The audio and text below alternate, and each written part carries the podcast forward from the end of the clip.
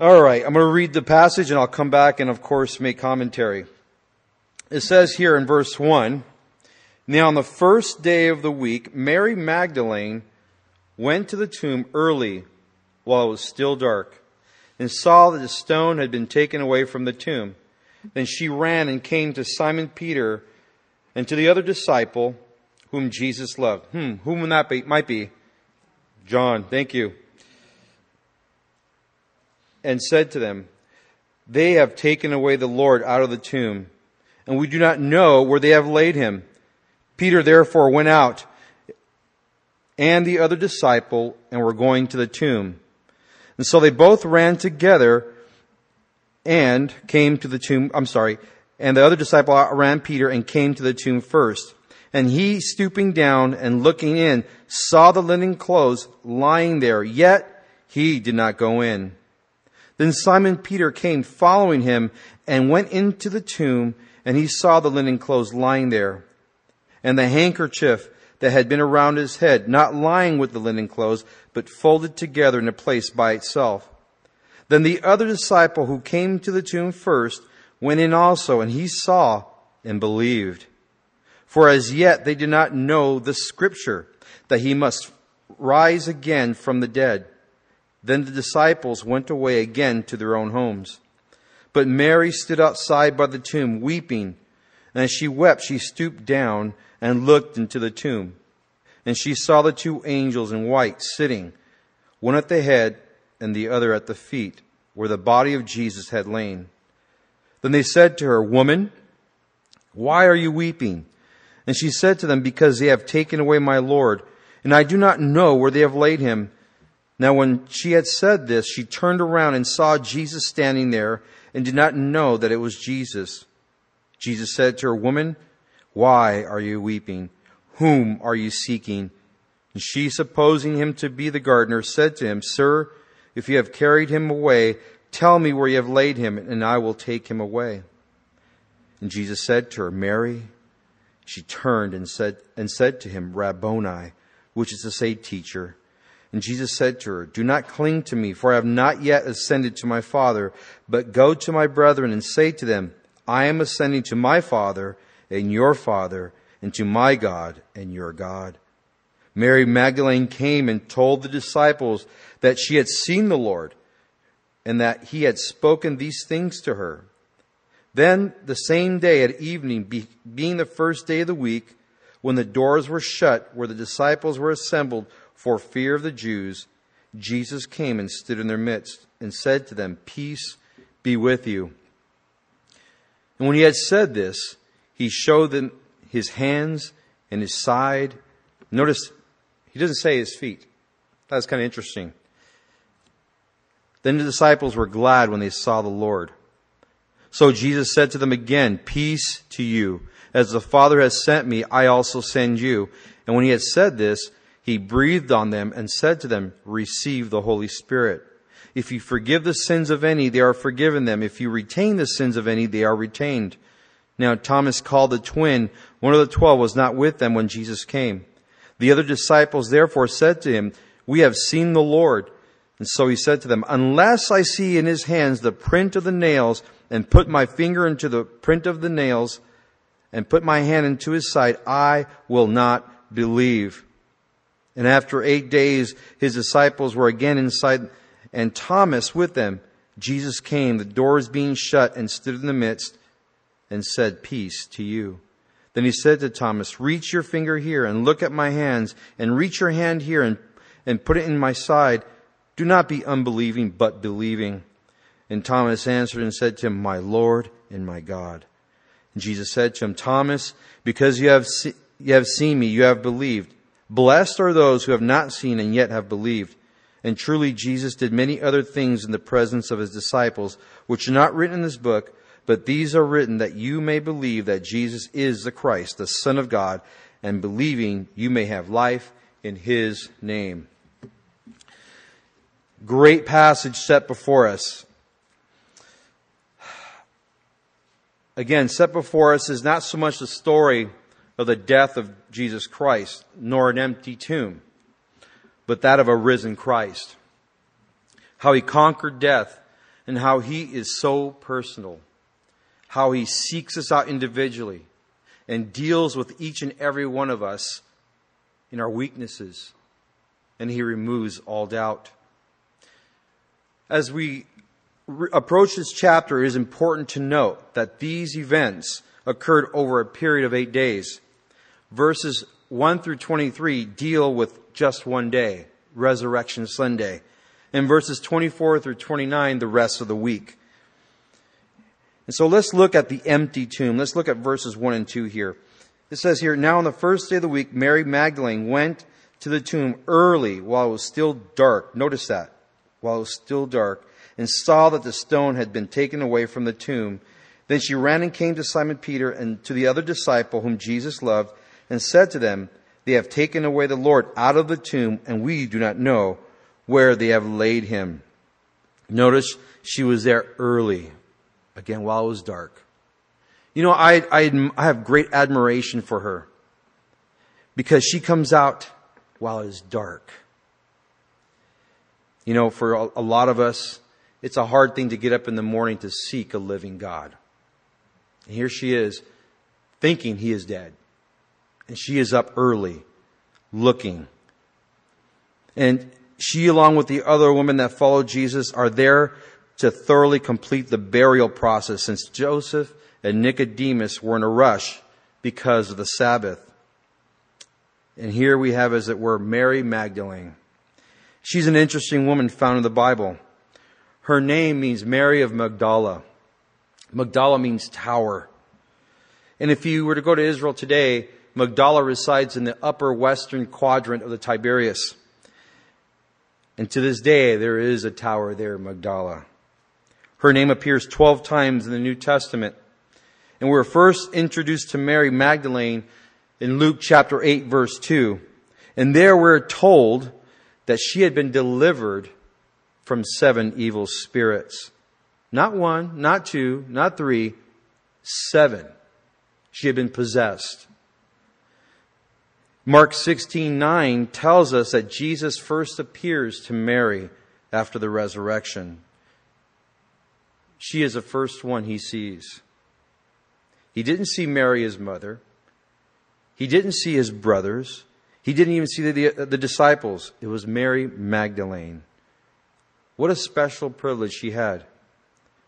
And I wonder what that must have been like for Mary. As I really, as I thought about this passage, what was that like for Mary being kept under the power of these seven evil spirits? You know, we're told in other passages, you know, we have glimpses of demon possession. Um, I don't know if you remember Mark 9, where here's a demon possessed person and he's constantly trying to throw this person into the water or throw them into the fire. So they have very little physical um, control. Now, we're not told how she came under possession. We're not told how long she was under possession. But evidently, she had opened herself up to, to possession at some point in her life. And I have no doubt that this still occurs today. I have no doubt in my mind.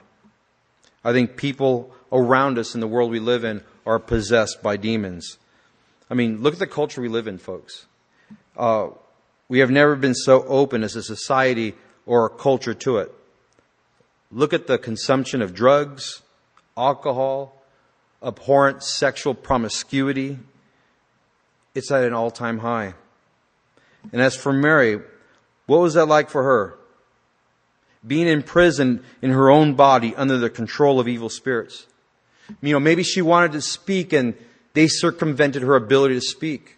Maybe she wanted to go somewhere and they wouldn't allow her to get there. They wouldn't allow her to, to have a productive life. She had been in a very, very dark place. And how did the outside world see her? Oh, there goes Mary, Mary, quite contrary. Or there's Mary, the crazy one. And who knows what type of gestures or insults were hurled at her. She was living a life of absolute misery. And yet we're told in Luke chapter 8 verse 2 that she had been healed of evil spirits. out of whom seven spirits came out of. Out of. And that's an interesting Greek word because it speaks of a, a separation or destruction of a relationship. Jesus had severed this symbiotic relationship these evil spirits had with Mary. And there was no one on earth that could have helped her. And I mean no one. This man comes on the scene. He sees her need and he delivers her. And Mary, for the first time in a long time, was truly free. No longer powerless, no longer under the control or influence of these evil spirits. Jesus had restored her life. This is who we're talking about.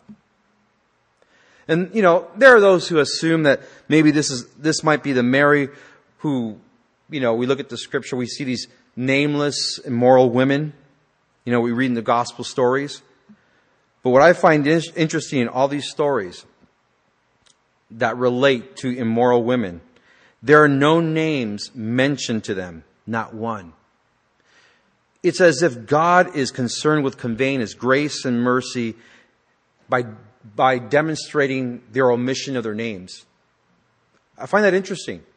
God is so merciful and personable. He says, You know, I'm not going to mention your name. I mean, let me give you some examples. There's a woman who Jesus met at the well who had been married five different times and was living with somebody. Can anybody tell me her name?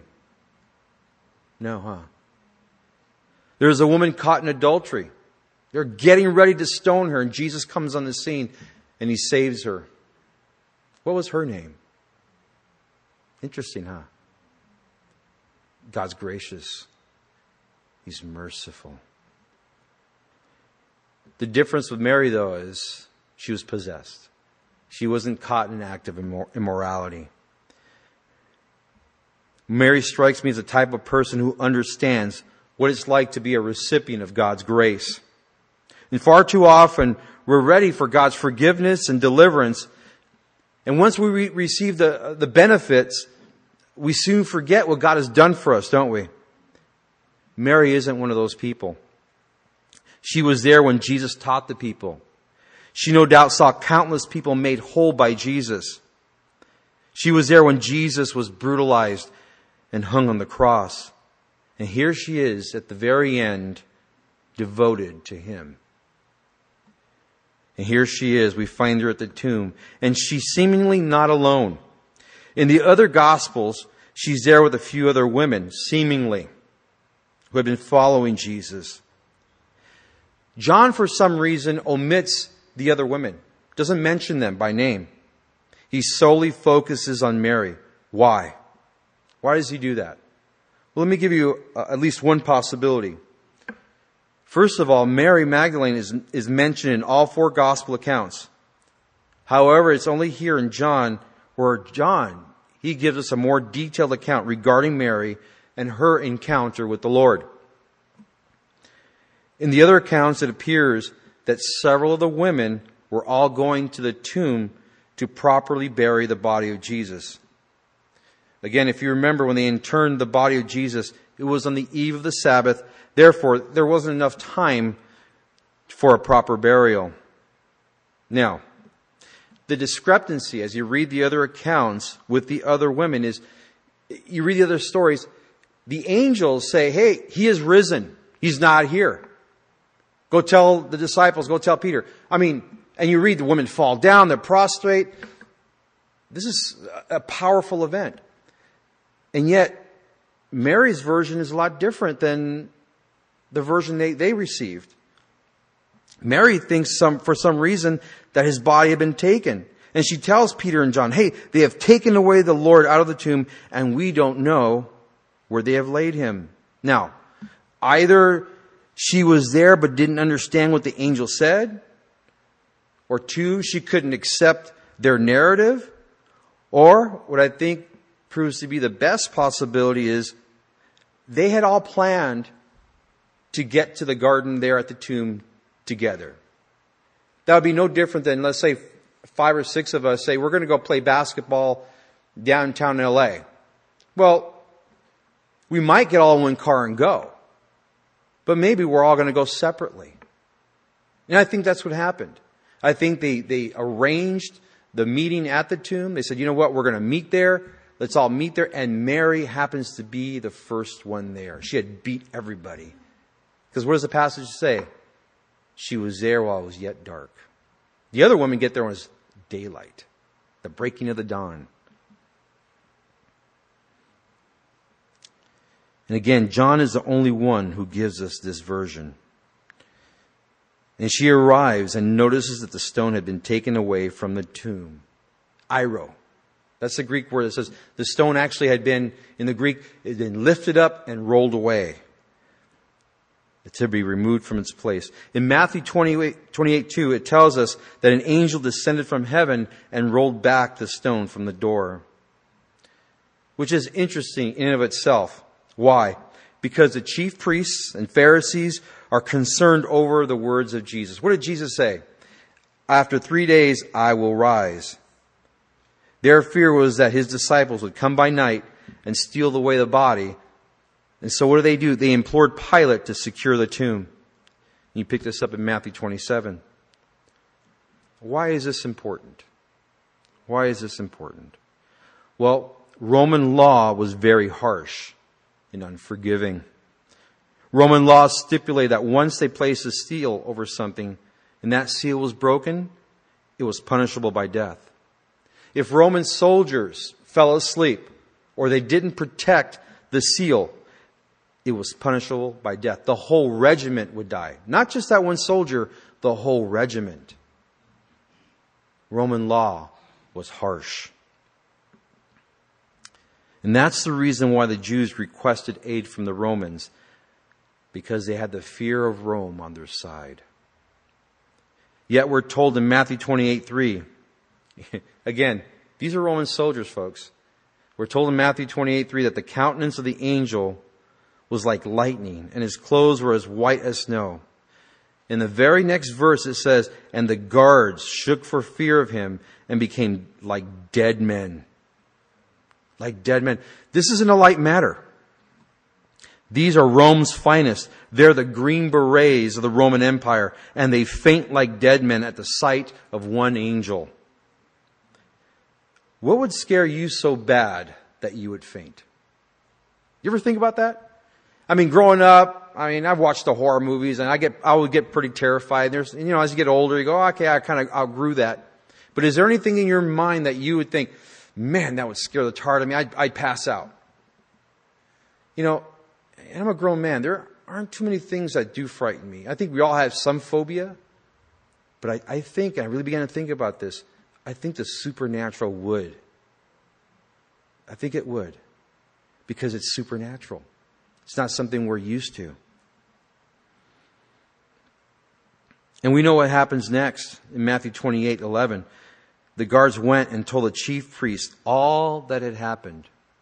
They got up. Man, we saw this angel. We passed out. They went to go talk to the establishment, to the, the chief priests, and to the Jews.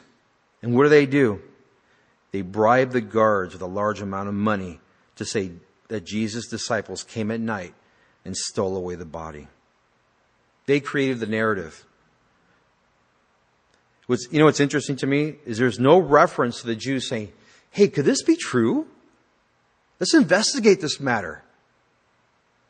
Maybe this guy is the Messiah. But we don't read that, do we? These folks are more concerned about protecting themselves and squashing this movement. And so they offer money to the guards. And I'll tell you what's sad about this that this is the religious establishment bribing the non believer. Pretty heavy. They're telling the non believer this is hush money. Pretty sad. Again, Mary seems to think someone has taken the body of our Lord, and she locates both Peter and John. And they must have been close by, and she knew where they were at. And something else to think about. What, what was that like for Peter? What was he going through since he denied Jesus those three times? The, the last image we have of Peter before the crucifixion is his denial, and he departs, weeping bitterly. Peter, the one who famously said, You are the Christ, the Son of the living God. The one who said, Even if I have to die with you, I will not deny you. And what did Jesus say? You will. You're going to deny me three times. And that's the last image we get of Peter before this day. And what was Peter going through that whole time? I guarantee you his heart ached. He saw his master brutally, brutally murdered. And he remembers denying him. What was that like for him those three days? I think he, he was living a hell. I guarantee you he was. I'm sure he didn't know where to retreat to. Where would you go? You know the disciples are there, but would you go return with them? We know he stayed with John. Man, I don't know about you, but I want to hide myself. I wouldn't want to show my face to anybody. Notice verse 3 Peter therefore went out and the other disciple and were going to the tomb. So they both ran together, and the other disciple, hmm, John, outran Peter and came to the tomb first. Now, this is almost comical to me. I'm sorry, but that's the way my mind works. Here's John at 90 years old saying, Hey, I remember I outran Peter. That's his way of boasting. You know, I could still, you know, I, I beat the old man. Um, I guess it was John's way of again saying he was the younger of the two and the fastest. Yet it comes with a purpose. Notice verse 5. Verse 5 says, And he stooping down, looking in and in, saw the linen clothes lying there, yet he did not go in. So here's John. Man, he's huffing and puffing, gets to the tomb, and he stops. He's like, I'm not going in. He could see from an angle, he can look and can see the grave cloths, but he's not going in. He stops. He's the one that, he's the first one to get there. He only sees the garments, but there's a sense of hesitancy on his part. In verse 6, it says, Then Simon Peter came, following him, and went into the tomb, and he saw the linen clothes lying there, and the handkerchief that had been around his head, not lying with the linen cloths, but folded together in a place by itself. Peter saw the linen clothes lying there. Peter doesn't say, Hey, John, why aren't you going in? Why did you stop? Do you see something in there I shouldn't go in there? Is there a warning? He doesn't say nothing. But what does Peter do? Man, like a bull in a china shop, he just charges through and goes right inside. Again, interesting how John employs the word for seen and saw in this chapter. In verse 1, Mary saw the stone had been taken away. In verse 5, it says John stooped down and saw the linen clothes lying there. It's the Greek word blepo. And it means just that. They saw. It's a, it's a visual perception. They see. However, in verse 6, it's a different word altogether. It's the word theoreo. Theoreo. It means Peter looked critically. He looked carefully. He was examining. Little different than John. He said, man, he's, he's inquisitive. Something's not right. In verse 8, it, it's a, a different word as well, altogether. And we see a progression of these different types of words. Peter, it appears, is assessing the scene. Mary still thinks that someone took the body. And there should be evidence of that there. But Peter's there. He's processing. He's assessing. Again, something's not right. Why is a handkerchief folded the way it is in a different place? And why is this important? And I'll, I'll go back to that in a few moments. In verse 8, it says, Then the other disciple who came to the tomb first went in also, and notice, and he saw and believed. He went in and he saw the headdress and he, be, he believed. Again, he, he uses a different word for saw here. It's the word eido. It means to acquire knowledge by perception. It was an epiphany to him. He realized he is risen. He is not here.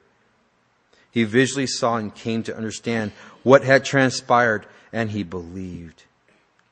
It all came together for John. Peter, however, is a different story. It doesn't say that about him, does it? John is the only one that the scripture says believes. And what did they see? His body came out of the grave clothes. What they stumbled upon was an orderly scene. The grave clothes were wrapped the way Jews would wrap the deceased. They would take a sheet, place the body in the sheet, and they would begin covering the body with spices.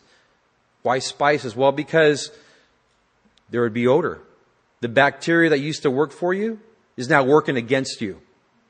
It's a matter of time before you're going to start to smell. So they would wrap the body in spices. And in Jesus' case, we know from the previous chapter that Nicodemus mixed over a hundred pounds of myrrh in aloes and had them placed over his body. They would have the head wrapped separately, and one of the reasons that they wanted to ensure that they would wrap the jaw shut.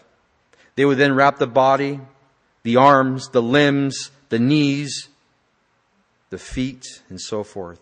Then they would tuck the sheet around the body, ensuring that the spices would not fall out.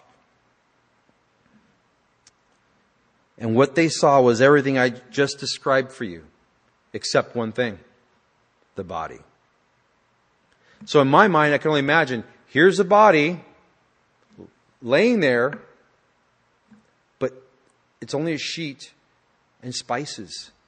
It's as if this thing deflated, and that's all you have. And that's what they were seeing. Now, I think if somebody wanted to steal the body, they would have taken the whole thing, wouldn't they? Why in the world would they just take the sheets off and carry a body away? That wouldn't make sense.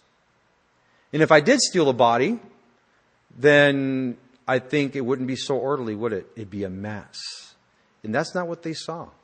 As a matter of fact, I think as they looked at the handkerchief or the head wrapping, I believe it was tucked away, it was wrapped. Because if Jesus had taken it off, then you would have seen it probably lying flat.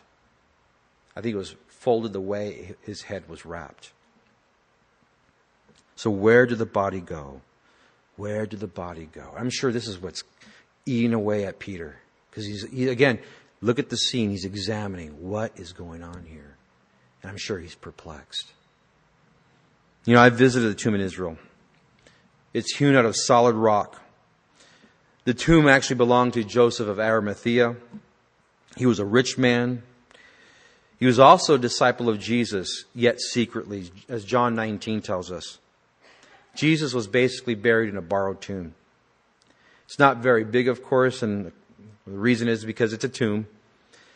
Um, and it's very close to where Jesus would have been crucified. And what's interesting being there is seeing people from all over the world lined up, waiting to go in. And I remember when we went, I, I, honestly, I refused to go in immediately. And not that I was skeptical, but I just didn't want to be like the average tourist, you know, kind of checking off my itinerary. I sat back and I just wanted to see the people and, and uh, just take in the whole scene and try to envision what the gospel share about um, that day.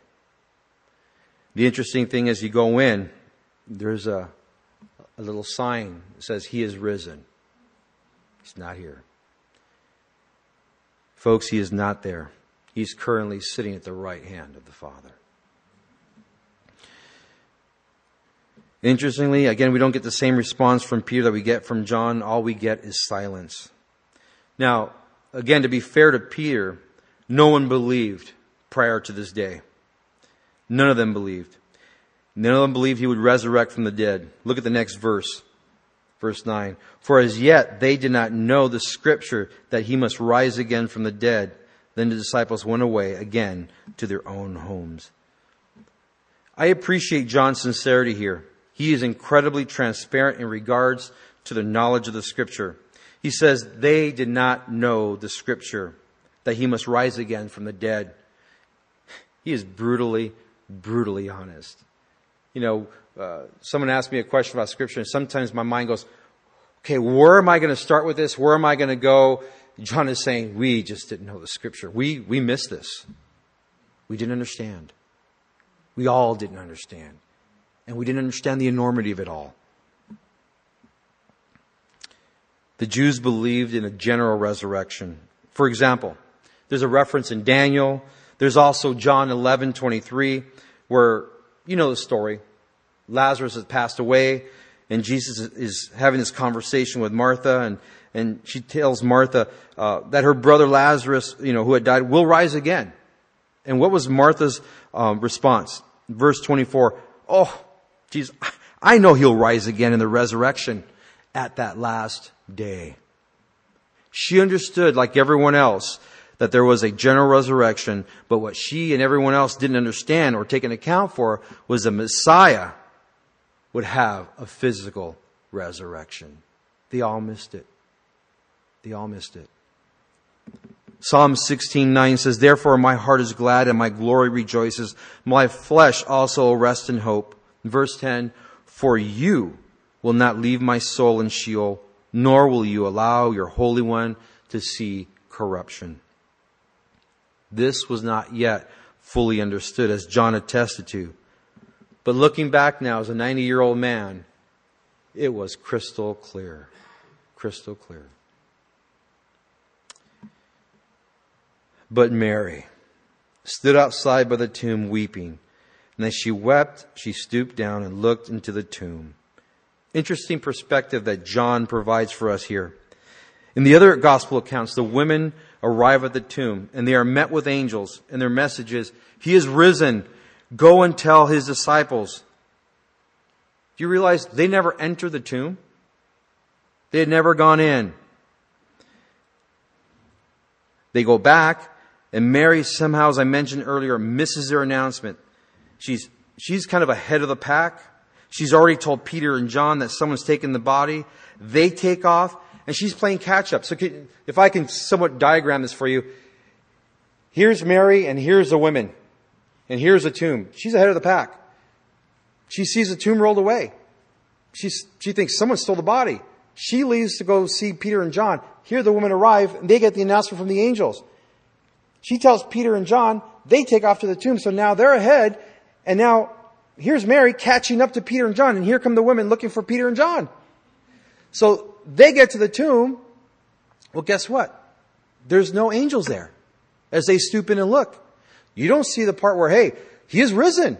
They see grave cloths. And here's Mary. She gets there and she's weeping.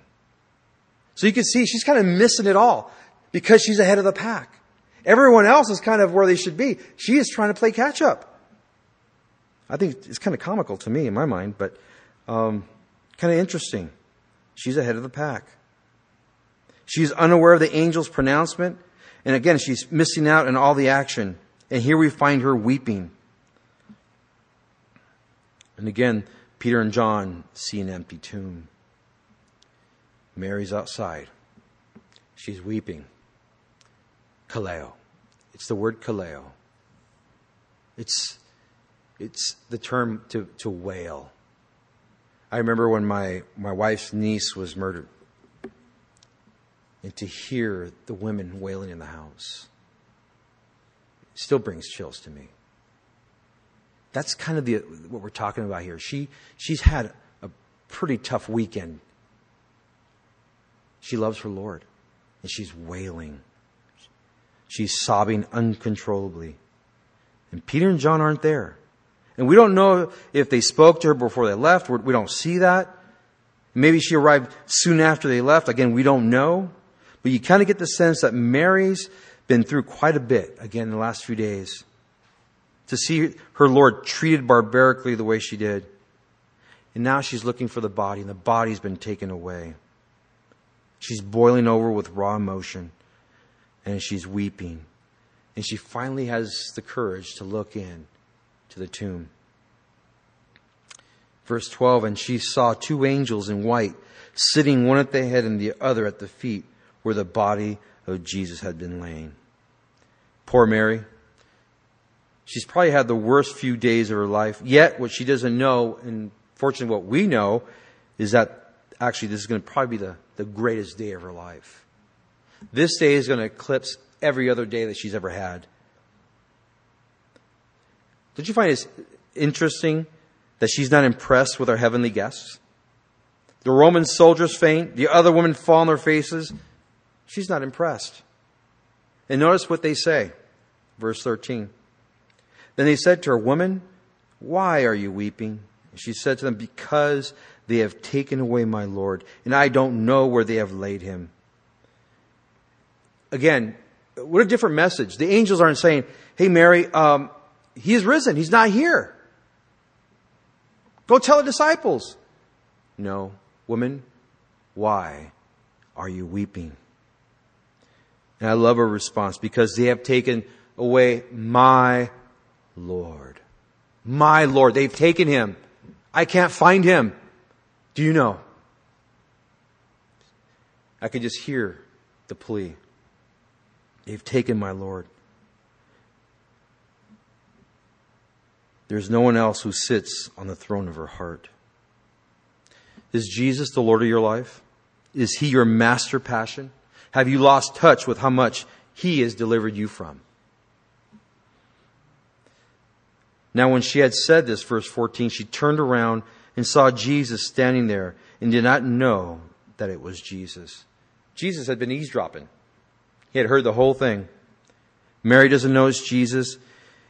He somehow veils his identity uh, temporarily. And he does this as well in Luke chapter 24 to the disciples who are on the road to Emmaus. They were saddened over the recent events, and Jesus comes alongside and he begins to open the scripture to them. He begins to share, beginning with Moses and the prophets, the things that pertain to the Messiah. And what do they say? Their hearts burned within them. And when did they begin to realize it was him? When they began to eat, broke bread. He blessed it. They realized it was him. And what do they do? Man, they immediately hightail it back to Jerusalem. And they go back into this room that we're going to see in a few moments. They're all there. Verse 15 Jesus said to her, Woman, why are you weeping? Whom are you seeking? She, supposing him to be the gardener, not Jesus the gardener, but one of the gardeners, said to him, Sir, if you have carried him away, tell me where you have laid him, and I will take him away. Again, notice Jesus had been standing there listening to the whole conversation, and he asks a similar question, but adds, Whom are you seeking? Not what are you seeking, but whom are you seeking? And he knows. And she assumes he might be one of the gardeners. And notice what she says I, I will, it's my Lord. I will take him away. I'll, I'll, I'll do whatever it takes. I will drag him away. Here's a woman. She's willing to carry a man away. You're talking about a body wrapped in 100 pounds of spice. Tell me where he's at. I'll take him. I'll take him away. Love bears all things. Love will do the impossible. She is willing as a woman to carry him away. What love she had for her Lord. Jesus said to her, Mary. And she turned and said to him, Rabboni, which is to say, teacher. At this point, Jesus reveals himself to her first audibly than visually. And I can only imagine how he must have said Mary in his own special way. But I also wonder, I, this is me, but when he delivered her from the seven evil spirits, I wonder if he called her Mary.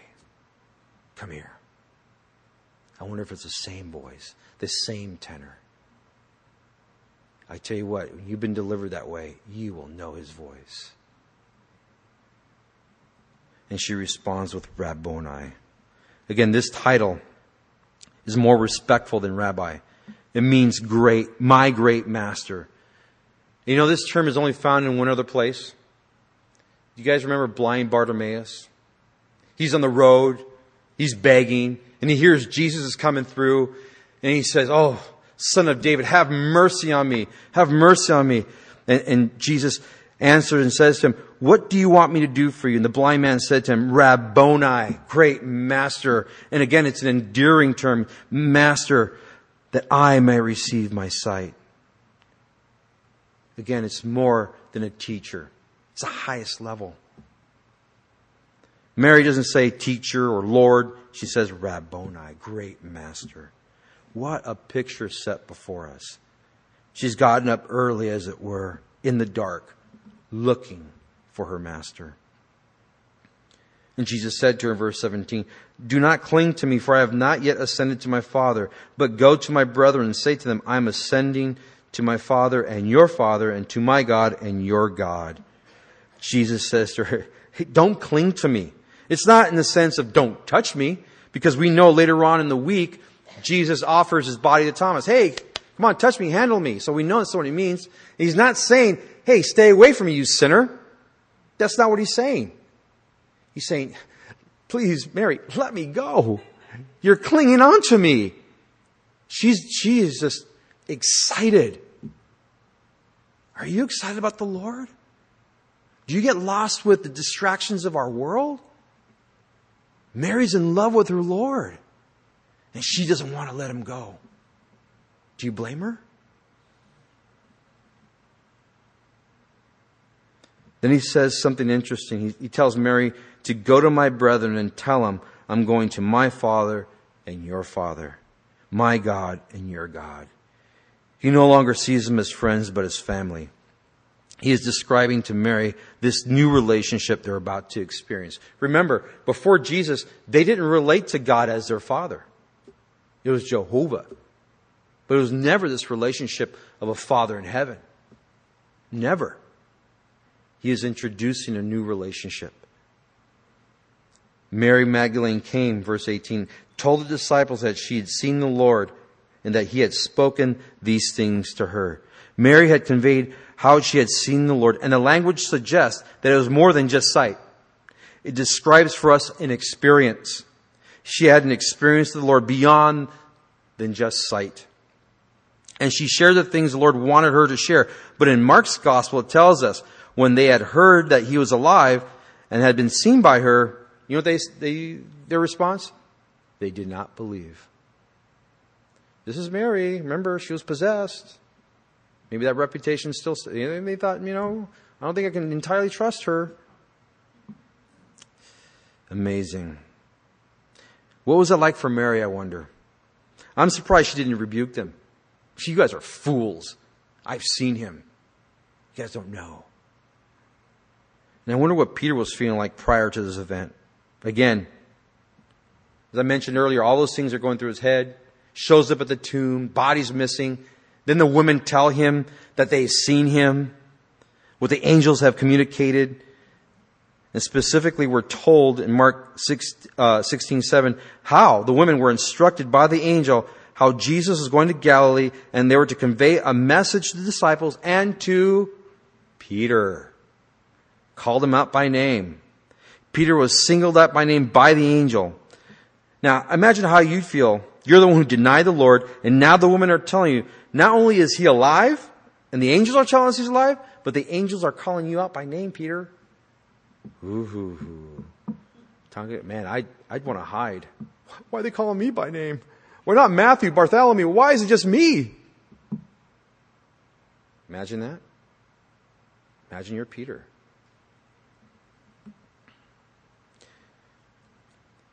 Verse 19, in the same day at evening, being the first day of the week, when the doors were shut where the disciples were assembled for fear of the Jews, Jesus came and stood in their midst and said to them, Peace be with you, or peace unto you. Notice they gathered together behind shut doors. The Greek says locked doors. That's the indication. Why? For fear of the Jews and the Romans. Remember, the Jews had bribed the guards to circulate the story that it was the disciples who stole away the body. That news was going around. It was circulating. Hey, the disciples stole the body. They're in fear. They're in this room. They're like, what are we going to do? They're accusing us of stealing the body. Could you imagine the things that they were trying to sort out? They had the, the news of the women uh, that they experienced, the, the, the conversation with the angel and what they heard. And they heard from other disciples, the guys who were going to Emmaus, they heard them speak. And they, they saw the Lord.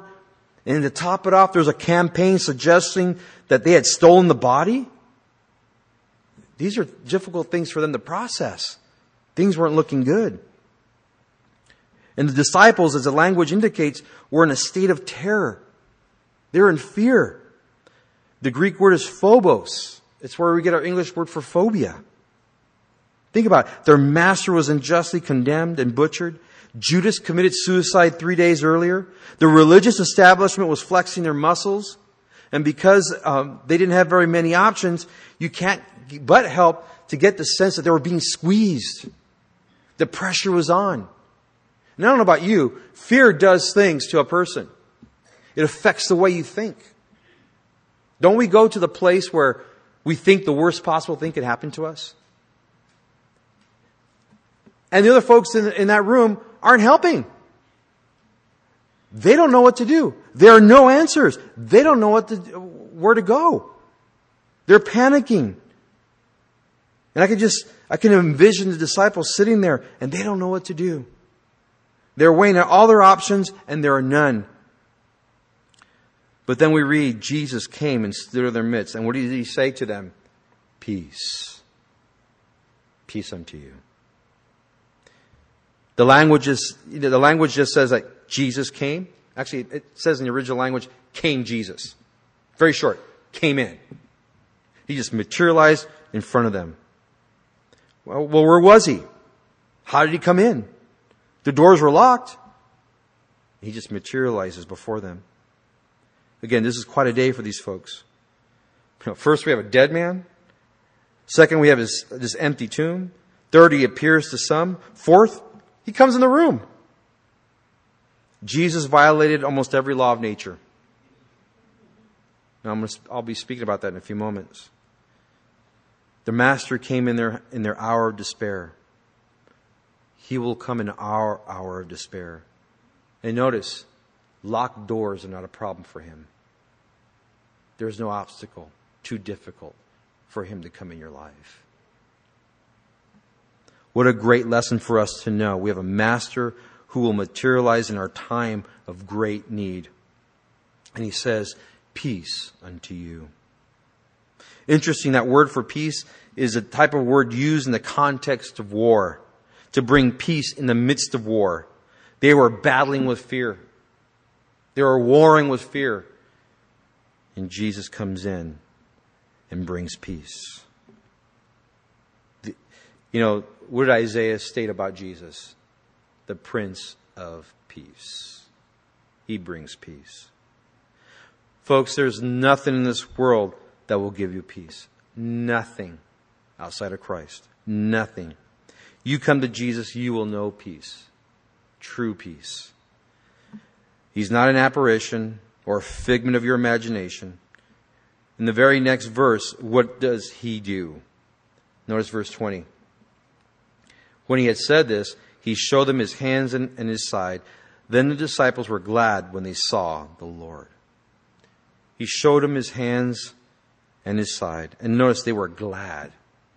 They were glad when they saw the Lord. The word is eido. Again, it means to perceive from knowledge, to, to know. And I find that assuring. He's saying, look, guys, Matthew, look, handle me, man. Touch me. Look at the side.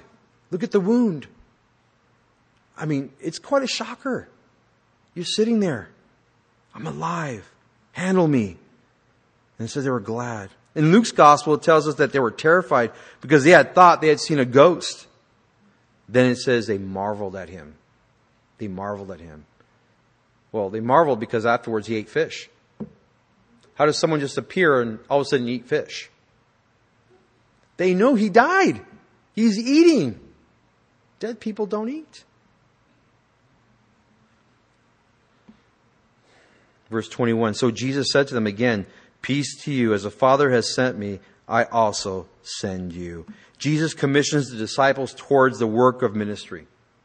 Jesus employs interesting words here. He says, As the Father sent me, apostolo, one with official authority.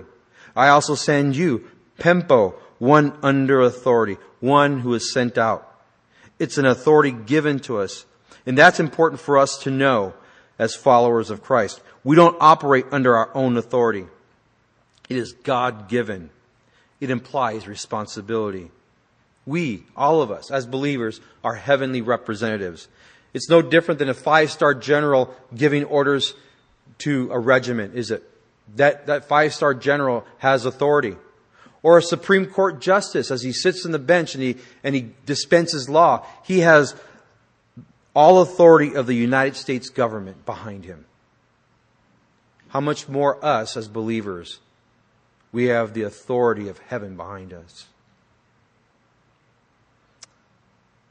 Verse 22 And when he had said this, he breathed on them and said to them, Receive the Holy Spirit. What does that mean, receive the Holy Spirit? Well, you know, honestly, the language is pretty complex here. I'll be brief. It means receive the Holy Spirit. I can't get any more simpler than that. But yet you have people out there who want to be super spiritual. They think they have an in. They think that they have a secret knowledge. It just means that. Jesus says, receive the Holy Spirit. They, they convolute the simplicity of Scripture and they make it mean more what the Scripture says. The phrase, He breathed on them, occurs only in one place. It's right here in the New Testament, right here. It's the, it's the word emphiazo. And it means to blow, to breathe. I like this, to inflate. To inflate. Jesus breathes on them and they inflate. The Septuagint, which is the Old Testament translated in the Greek, uses this word only one time in Genesis 2 7. After God had formed Adam, it tells us that he breathed into his nostrils the breath of life. Same word. Isn't that interesting? And here Jesus breathes on them and says, Receive the Holy Spirit. Jesus imparted to the disciples the Holy Spirit. It is my opinion at this point, again, my opinion, they became born again. I mean, what does the scripture say? 1 Corinthians 15:45. It is written, The first man, Adam, became a, li- a living being. The last Adam, just speaking about Jesus Christ, became a life giving spirit. He breathed into them life. They had just, they had just experienced the born again experience. They're born again. Verse 23 If you forgive the sins of any, they are forgiven them. If you retain the sins of any, they are retained. Well, uh, what does this mean? It means as a church, I can tell you your sins are forgiven, and I don't forgive you. I'll tell you what it doesn't mean, folks. I'm being funny here. It doesn't mean as a church that I'm saying that I can't forgive your sins. There are some churches that, that hold people in bondage. They'll say, no, no, no, your sins aren't forgiven until you do this. That's not what it's saying. That's not what the scripture is telling us. Only God forgives sins. For example, you remember the story of the man who was let down through the roof? He happened to be a paralytic. And Jesus said to the paralytic in, in Mark chapter 2 verse 5, Son, your sins are forgiven you. And what happens after that? The scribes are listening intently. And what was, what were they reasoning in their hearts? Why does this man speak blasphemies like this? Who can forgive sins but God alone? And they were correct.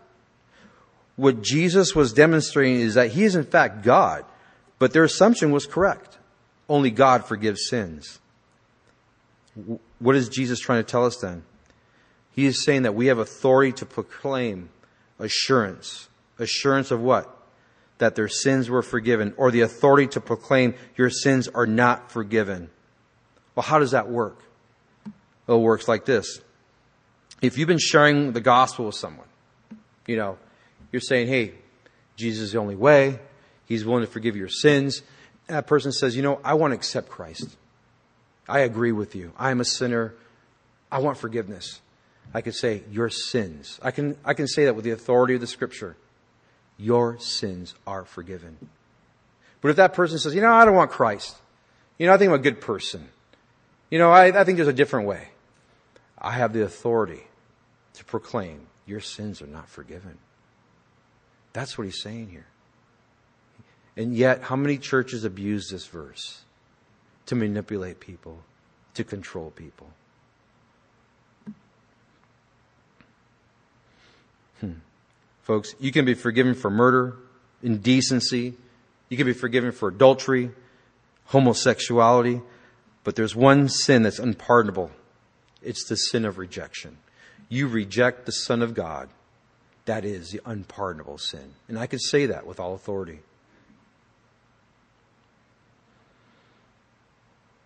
Verse 24. Now Thomas, called a twin, one of the twelve, was not with them when Jesus came. The other disciples therefore said to him, We have seen the Lord. So he said to them, Unless I see in his hands the print of the nails, and put my finger into the print of the nails, and put my hand into his side, I will not believe. Here we have doubting Thomas. Thomas the skeptic.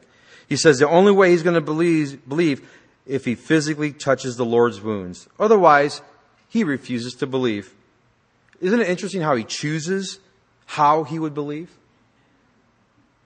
Think about that. That's like the skeptic. Well, I'm not going to believe. And, you know, you've seen uh, uh, Darwinian evolutionists, the skeptic. Well, produce God to me. Ah, I got to see God. And, and Thomas is kind of doing the same thing here. He said, I'm not going to believe unless I see.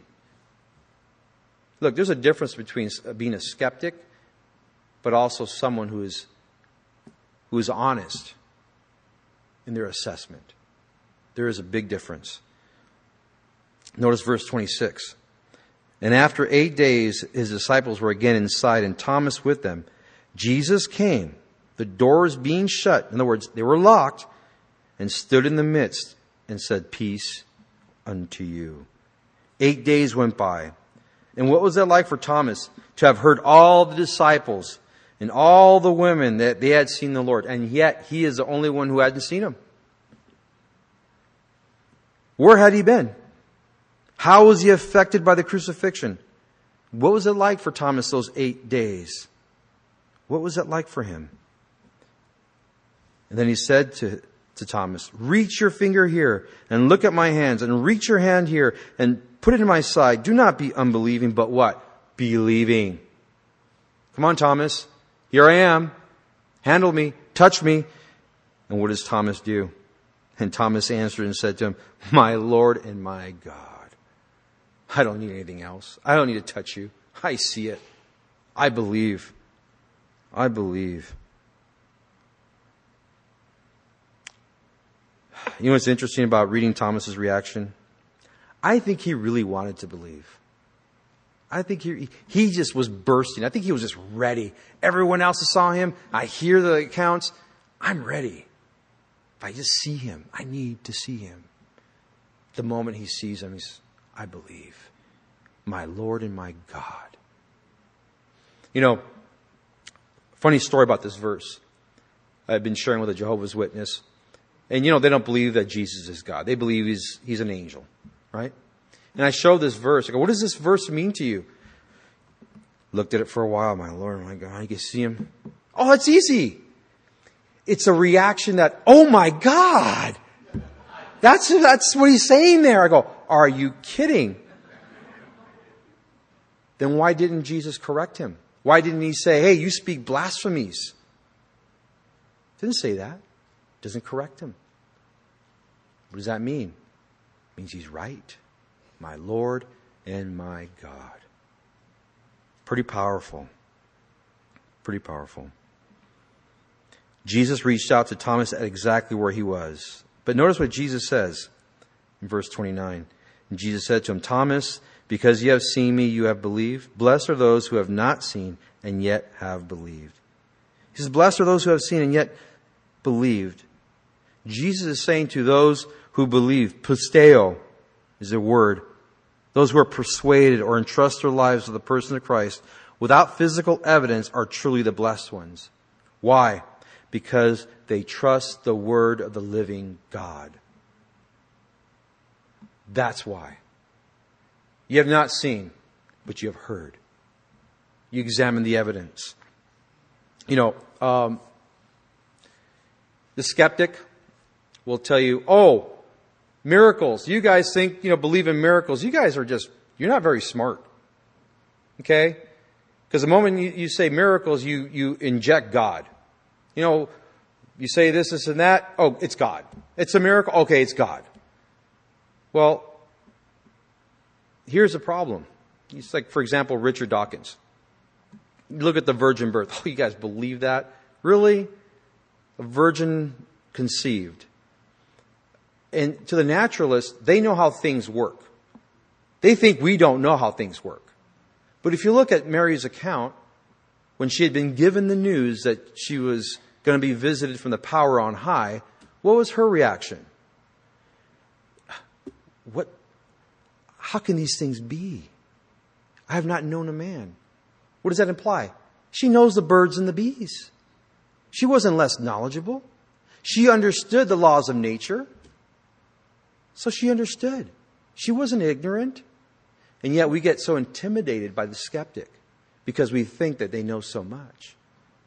Yet I can say that I know how things work, and when something happens miraculously, yeah, I can say that's the Lord because I know how the laws of nature work.